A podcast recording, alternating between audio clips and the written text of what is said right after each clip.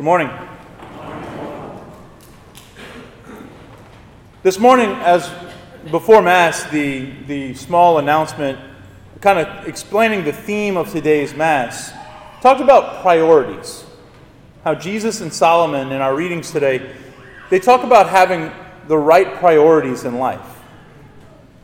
For me, when I first entered the seminary, I was coming out of LSU. Uh, I'd spent three years, and while, while I was at LSU, I probably missed a good bit of classes. I never missed a football game. Absolutely not. I would not miss a football game. When I entered the seminary, however, one of the things that you have to kind of get used to is there's a very regimented rule of life. Day in and day out, you have prayer at a certain time, Mass at a certain time. Well, on our schedule, Saturday afternoon, we had rosary, then evening prayer. And I don't know if you know this, but the biggest football games, when LSU plays an SEC opponent, they kick off at about 2.30, and it's right in the middle. We would have to leave for rosary and evening prayer. Now, my first year, I, I have to confess, I wasn't very happy.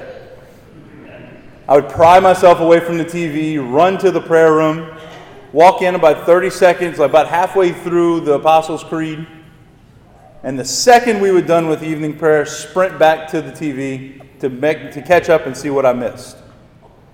But slowly, over, over many years of formation, I started to realize what's more important? Watching a football game or the prayer that I'm offering on behalf of the church? The prayer that's going to sanctify me, that's going to bring me into a stronger relationship with God, or a football game that was passing? Today, in our gospel, Jesus talks about the cost of discipleship.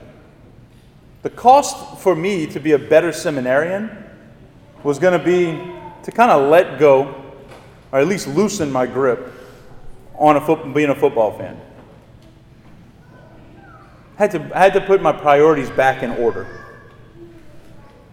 In the two, in the two parables we hear today, the first one, we hear Jesus say, The kingdom of heaven is like a treasure buried in a field.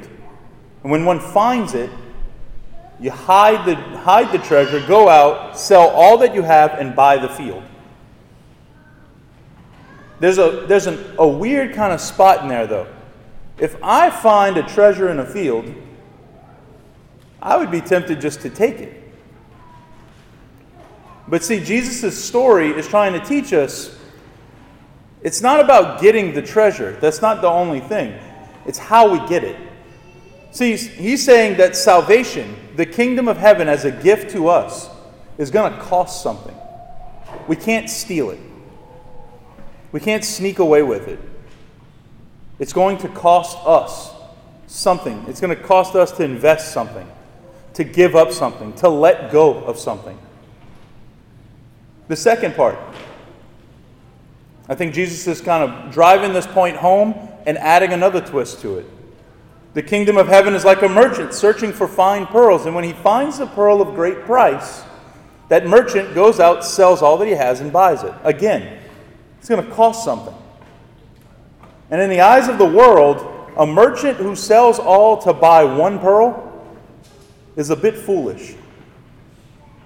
And I think for us, 2,000 years later, listening to this reading, listening to these parables again, these familiar parables, I think we can draw out a very, very profound teaching. That yes, it's going to cost a lot to receive the kingdom of heaven, to receive the gift of salvation that God calls us to. And yes, according to the order of the world, according to the culture, according to all of those people around us, it may look a bit foolish, but it's worth it. In our lives, what are the things that we have to give up? What is the cost for us to live a life of discipleship. Not something, and not like this kind of abstract idea of discipleship, but no. What do we have to do this week what places do we have to sacrifice a little bit so that we can live a life of discipleship this week in our families, in our workplaces, in our schools as they begin? Is God calling us in some way? Is God calling you in some way to give up a little bit of comfort, security, your very life, whatever it is, to turn back to Him? See, God didn't call us to be comfortable or to be secure in our worldly possessions. Not to have a life that's prosperous and that we have a reputation and all these things. God simply called us to be His. And today, the selling all, the cost of discipleship, is exactly that. It's stripping away everything that gets in the way of me being for God. What ways, what comforts is God saying, no, that, that's not okay with me? What sin? What vice? Greed or lust? Whatever it is that stands in the way of our, of our being God's, being for God. What security? What ways is He maybe calling us to be devoted to our families, maybe more than our jobs? What ways is He calling us to be more devoted to Him through our family? And in what ways is He asking us, I want you to have an, an engaged spiritual life, a life that recognizes me, a, a life that knows me? Today, we as a parish family come to receive Him. And by our coming to the sacrament, of the, of the most holy body and blood of Jesus, his body, blood, soul, and divinity offered to us. By us receiving Jesus in his person here and proclaiming Amen,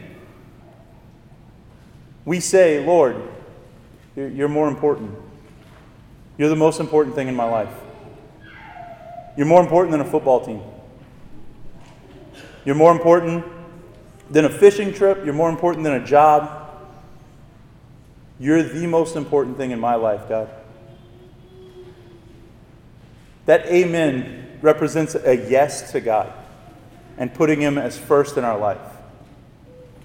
Are we so bold?